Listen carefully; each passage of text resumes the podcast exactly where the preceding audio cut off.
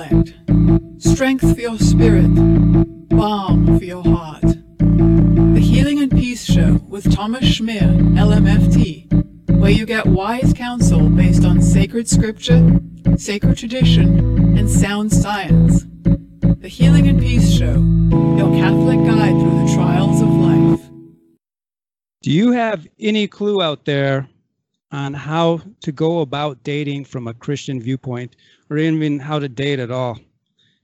If you're like me, your parents sadly didn't teach you, no offense against them. I think it's not, parents just don't do it. And um, so this is a show today, an episode that's going to help you, if you're a parent, know how to teach your children how to go about dating from a Christian perspective. And also, if you're a single, I think there's going to be some great advice about how to go about that. Today's guest is someone who helped me and uh, who basically I w- I didn't know what I was doing. And I basically was bumbling around and um, ended up with a wife that I'm very glad to have. And he has a lot to do with, with it. And he is a, uh, at least 13 years ago when I met him, he was an evangelist of the theology of the body and Christian uh, dating and courtship. And without further ado, I introduce Dave Sloan. Welcome to the show. Thanks, Tom. It's good to be with you. Likewise. So, Dave, 13 years ago, I was on a Catholic singles cruise. I don't know if I was looking for love in all the wrong places or not, uh, but I didn't find my wife on that cruise. But I met you, and of all the places to give a chastity talk, you gave a talk to Christian singles on that cruise. How did you get into doing that kind of thing? Well, that's a great question. How did that happen? You know, it's a, the bottom line is that I fell in love with the theology of the body. I fell in love with John Paul II's teachings about what it means to love and what it means to try to be a gift, to give ourselves away to others and his teaching about how that happens in marriage. It's beautiful, it's sublime, it's poetic, it's tremendously encouraging. And like most singles, I was in great need of some encouragement in that arena. So when I found those teachings in first the first book, Love and Responsibility, he wrote that in 1960 before he was Pope, and then in the Theology of the Body, which he published very shortly after he became Pope, I just wanted to spread that good news with others. And let me tell you one more thing in the interest of full disclosure. I thought it would be a good way to meet chicks. yeah, I remember you saying to me once that being a chastity speaker did very well for you. I met a lot of women. A lot of times I'd speak at these conferences, these Catholic singles conferences and other events, and the numbers were very favorable. Yeah. The percentages were very good. Yes, it's it's an extra motivation to uh, um, foster the virtue of chastity within oneself. We need all the motivation we can get. Exactly. Uh, as far as you said, you needed a lot of encouragement. Can you tell us a little bit about that? Well, I guess I always wanted to be married. You know, I always wanted to be a husband and father from the time I was little. That's just what I wanted. That's how I saw myself and that's how I saw my life. And that's not how it turned out.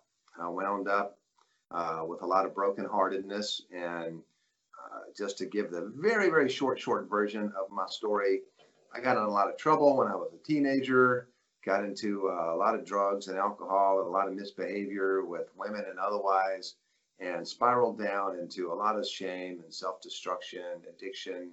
Ultimately, wound up homeless in my early 20s uh, got sober when I was 23 and uh, wound up a few years later in college and became a Catholic while I was in college. And all along the way through sobriety, through 12 step meetings, uh, through my discernment of the Catholic faith and becoming Catholic, committing myself uh, to trying to live a Christian life, I was seeking purity. I was seeking, I wanted to be a good guy. I didn't want to be the kind of jerk I used to be. I wanted to do better than that. And it was hard.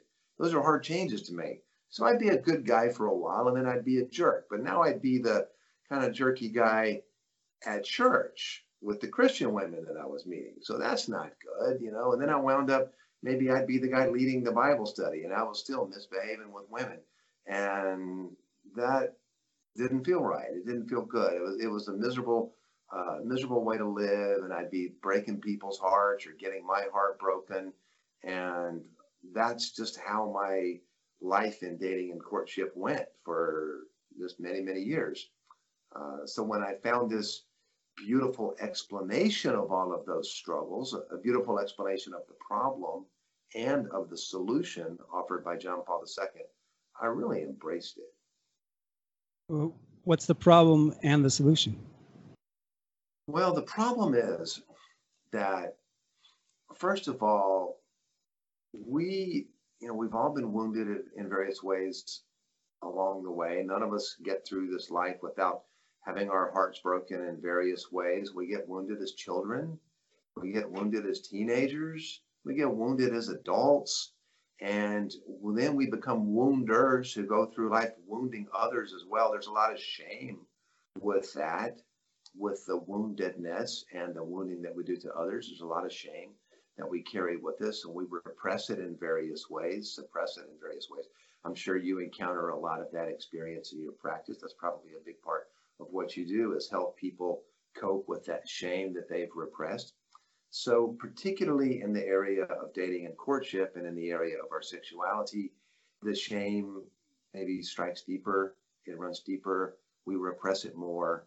Uh, so, we need an answer which is powerful enough to what John Paul II calls absorb the shame. Beautiful concept, one of his most profound concepts is the notion that pure love, real love, true love, honest love, love that is love, has the power to absorb shame, and that only that kind of love has the power to absorb shame. So the solution is to avail ourselves of the graces that God offers us so that we can love in the kind of a way that absorbs shame. We can share that kind of love with someone else who also has the capacity to love that way.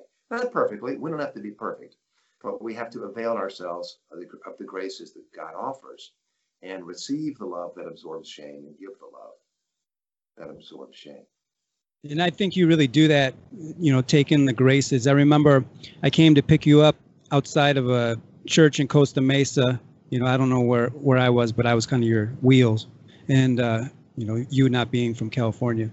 And uh, when I came to you, you were sitting on a, I don't know if you call it a ledge or whatever, um, and you had your Bible next to you, your eyes closed, and you were taking in the sunlight, and, and you were totally I think you were totally there.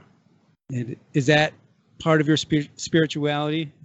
That's a great question. I think that the real heart of the Christian life is about being actively receptive to God's love.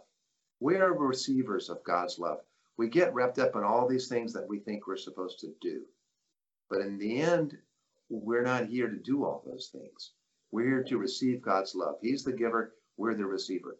Jesus tells the woman at the well, if you knew the gift of God and who it is that is speaking to you, then you would ask and he would give. So I think that actively disposing ourselves to receive God's love in every way, in every place, all the time.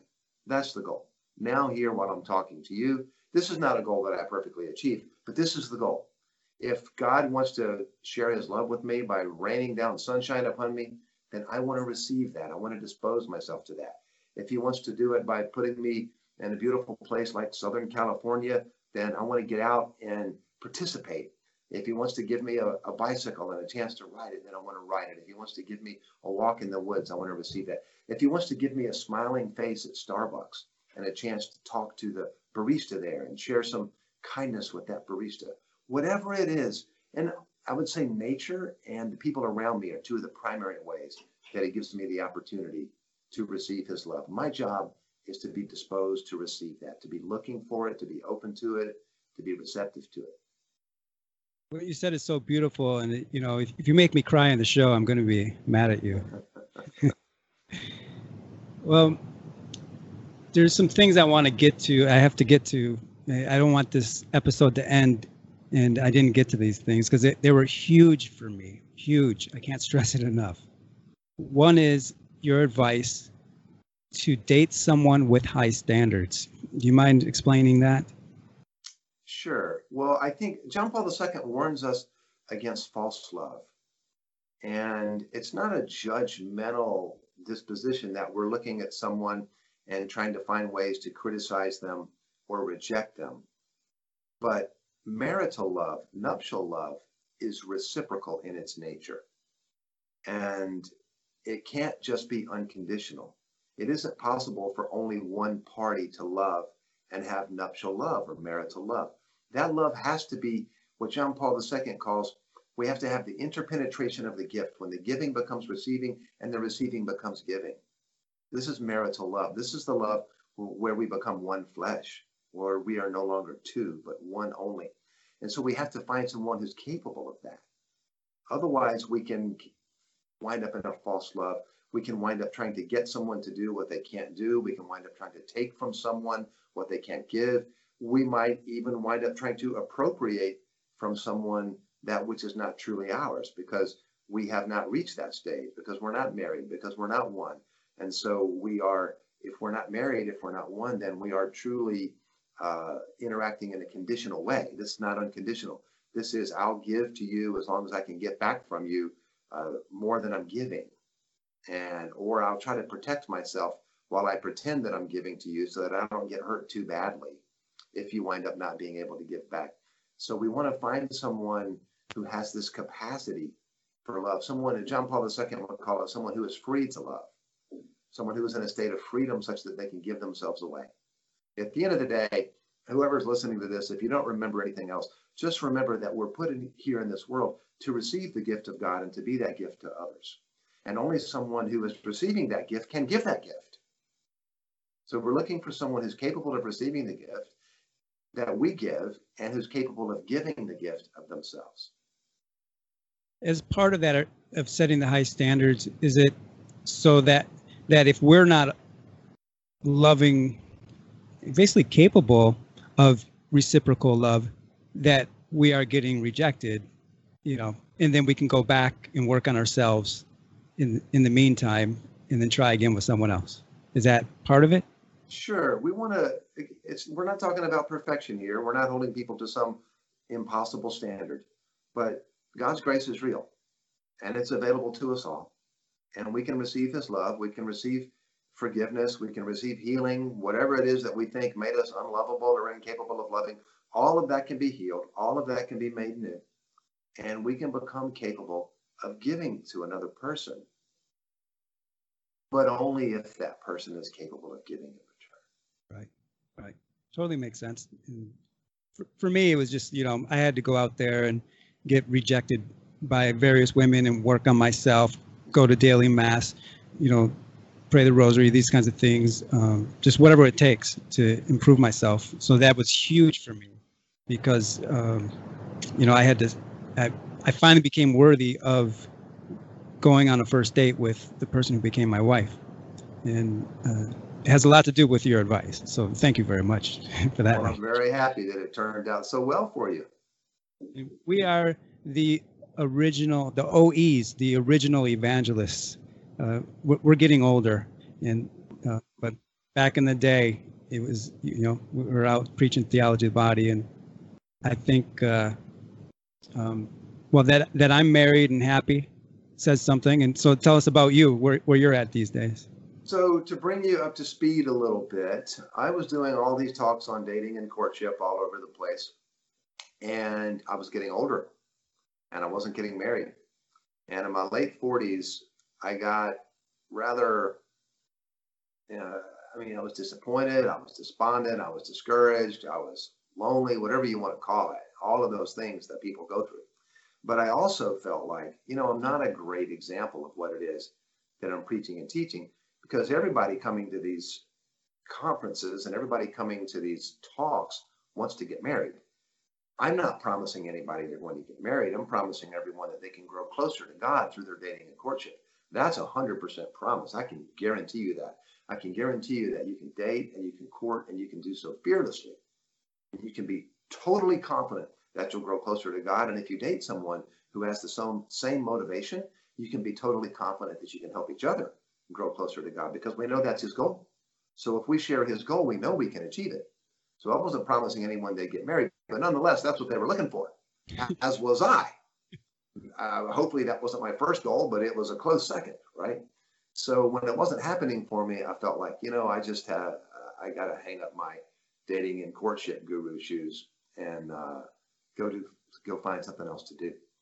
And so I took down the website and I stopped giving the talks, stopped promoting that material. I felt like I aged out of it and uh, went about living my life, shifted my focus more to work with the poor, work with the homeless, something I've always done at some level, but I shifted my focus more to that.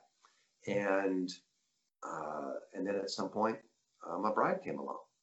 And as a matter of fact, I was at the cathedral in Atlanta, and she asked somebody, she's from Ukraine, she was here working as an au pair, and she asked somebody how she could get involved with service with the poor. And that person brought her to me. And that's how we met. And then we got to know each other on our first date. I gave her a copy of Love and Responsibility because I wanted her to know that A, I'm kind of serious about this, and B, I'm not going to be misbehaving with you. I'm going to treat you in the way that's described in this book. I want you to have that confidence. So, John Paul II's teachings were integral at every stage of dating and courtship. And I think ultimately that I didn't have a lot of money to offer. I didn't have a lot of success to offer. I wasn't speaking in front of groups of people. I didn't have any of that to offer. Um, but I did have the capacity to love her in the way that she wanted to be loved, and frankly, in the way that the other Catholic guys she was maybe meeting at church weren't treating her that way. They weren't treating her the way she should be treated. And so uh, when she found someone who would, that made an impression. Yes, I remember you were doing, uh, it was based, if I thought of a kind of a slogan, it would be God of desire. I mean, you were, you, that was something you really promoted was this concept of God as the God of desire. And then, and you had godofdesire.com. Is that right? Sure. God of Desire was the name that I was using for the dating and courtship program that I was teaching. And the, the premise there is that John Paul II teaches that attraction and desire are of the essence of love. And so God wants to fulfill our desires. And the psalm tells us that if we delight in the Lord, that he will grant the desires of our hearts. So it's a positive message that John Paul II teaches, and I try to present it in a positive way. It's not about don't do this, don't do that, because bad things will happen. It's not about set boundaries and then set more boundaries and then set more boundaries, because that's not John Paul II's message. His message is that we can be free to love without fear. That's a powerful message.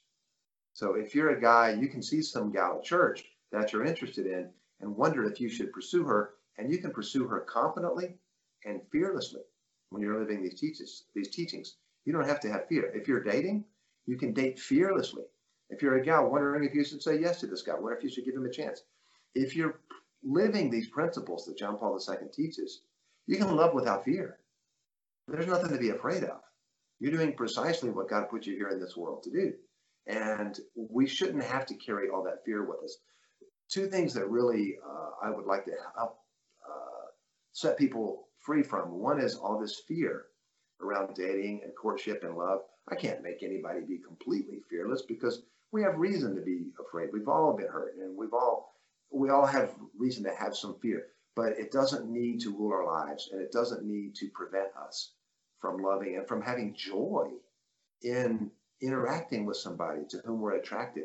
We should be able to rejoice in these things, celebrate these things, and claim boldly the confidence of the life that God offers us Whoops. Oh, did we get a bad connection here? Yeah, we're, we're back. That my phone rang, and so it came in on the iPad. I don't know why it does that.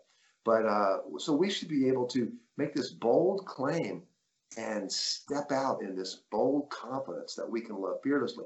And another thing, now that I'm married, that I could share with single people is if you live out these teachings that John Paul II gave us, this great prophet of love, marriage is better than you're thinking it's going to be. It's better than you're hoping it's going to be. The graces that come with the sacrament are more powerful than we're anticipating because we're surrounded in the world by people that are not doing these things God's way. They're not reaping these fruits and benefits and blessings. So our understanding of what marriage is is not nearly as positive, optimistic as it should be. We should have much, much greater expectations of the graces that come with the sacrament. And if we look to the model of the couples around us that are living according to God's plan, then we will have those kinds of expectations. So be more optimistic about what you can expect from marriage, from being with someone who's faithful, not perfect, but who's faithful, open to those graces, and participating in those graces with you.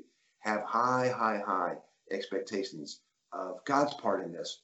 Not that we can get together and make it great, but that we can get together and God will make it great.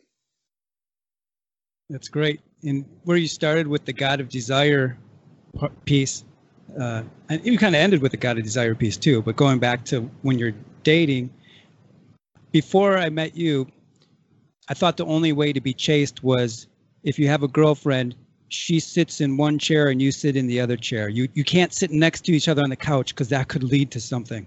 And then you talked about uh, actually sharing affection. It was you and uh, Father Morrow, who I think you know, the author of the uh, book used to be called uh, Christian Courtship in an Oversex World. You both introduced this idea that there there should be affection, or at least if you want to have affection while you're dating, that's a that's totally valid. So can you tell us a little bit about that?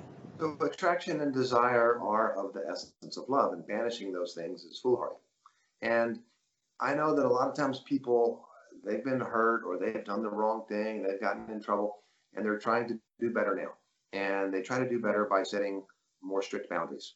And then if that doesn't work, they try to set more strict boundaries. If that doesn't work, they try to set more strict boundaries. Well, ultimately, the only thing that can protect is to have a heart with the other and has had some practice.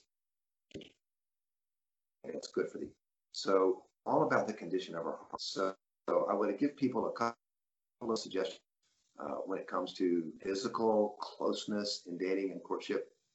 One is don't put your trust, don't put all your trust in boundaries because they'll let you down. They're not capable of doing what you need them to do, doing what you're hoping they will do. They can't do that.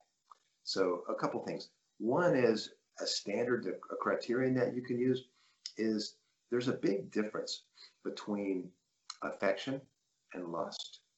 And if you pay attention and you discern and you pray, you can tell when you're being affectionate and you can tell when you're being lustful. And when you feel yourself crossing that boundary from affection into lust, now you know that this is a time that you need to be careful, that you need to maybe have some alarm bells going off.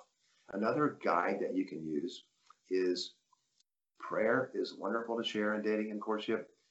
You can pray at all times, you can pray in all places, you can pray while you're doing this, that, and the other.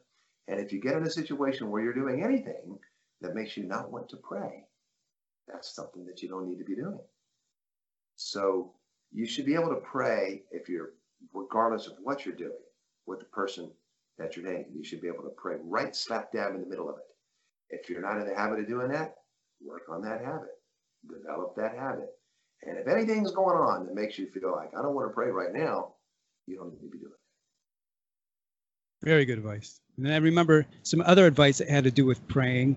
Uh, had something to do with stealing intimacy. And it was something about mm, you say it better than me, but something about the moonlight after the after a, a Bible study, and it's on the on the uh, against the trunk of a car. I don't I don't remember how you said. It. Sure, that was about uh, life in the snuggle zone when the three quarter cuddle with a semi snuggle seamlessly segues into the full frontal snuggle huddle.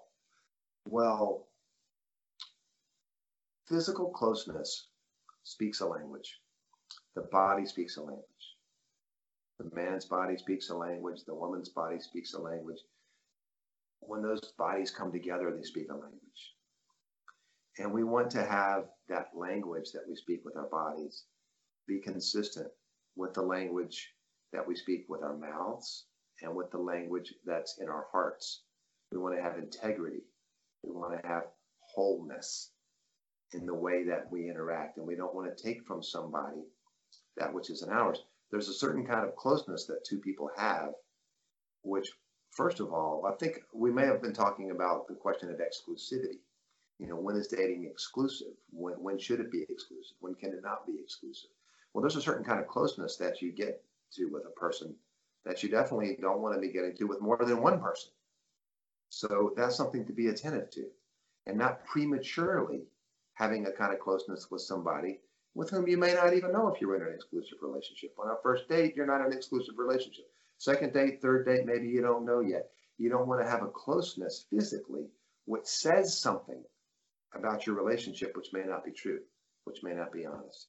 And you don't want to have a closeness, a physical union which speaks of unity, which speaks of oneness, if that's not in fact the case. If you have a conditional relationship, a contingent relationship. Before we're married, at least before we're engaged, when we get engaged, we make a promise, and the status of that promise, I think, might be not entirely clear, but it's a promise. But before that, our relationship is conditional, it's contingent. I'm going to stay with you if.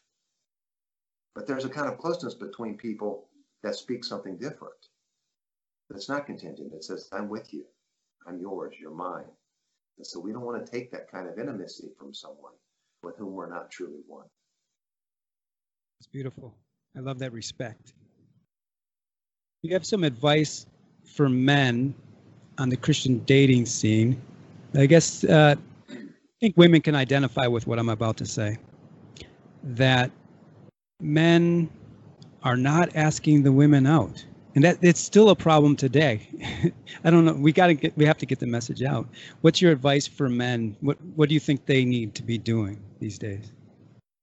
Well it's a very very difficult challenge all the way around across the board. One reason men might not ask women out is they might not tell the truth when they answer.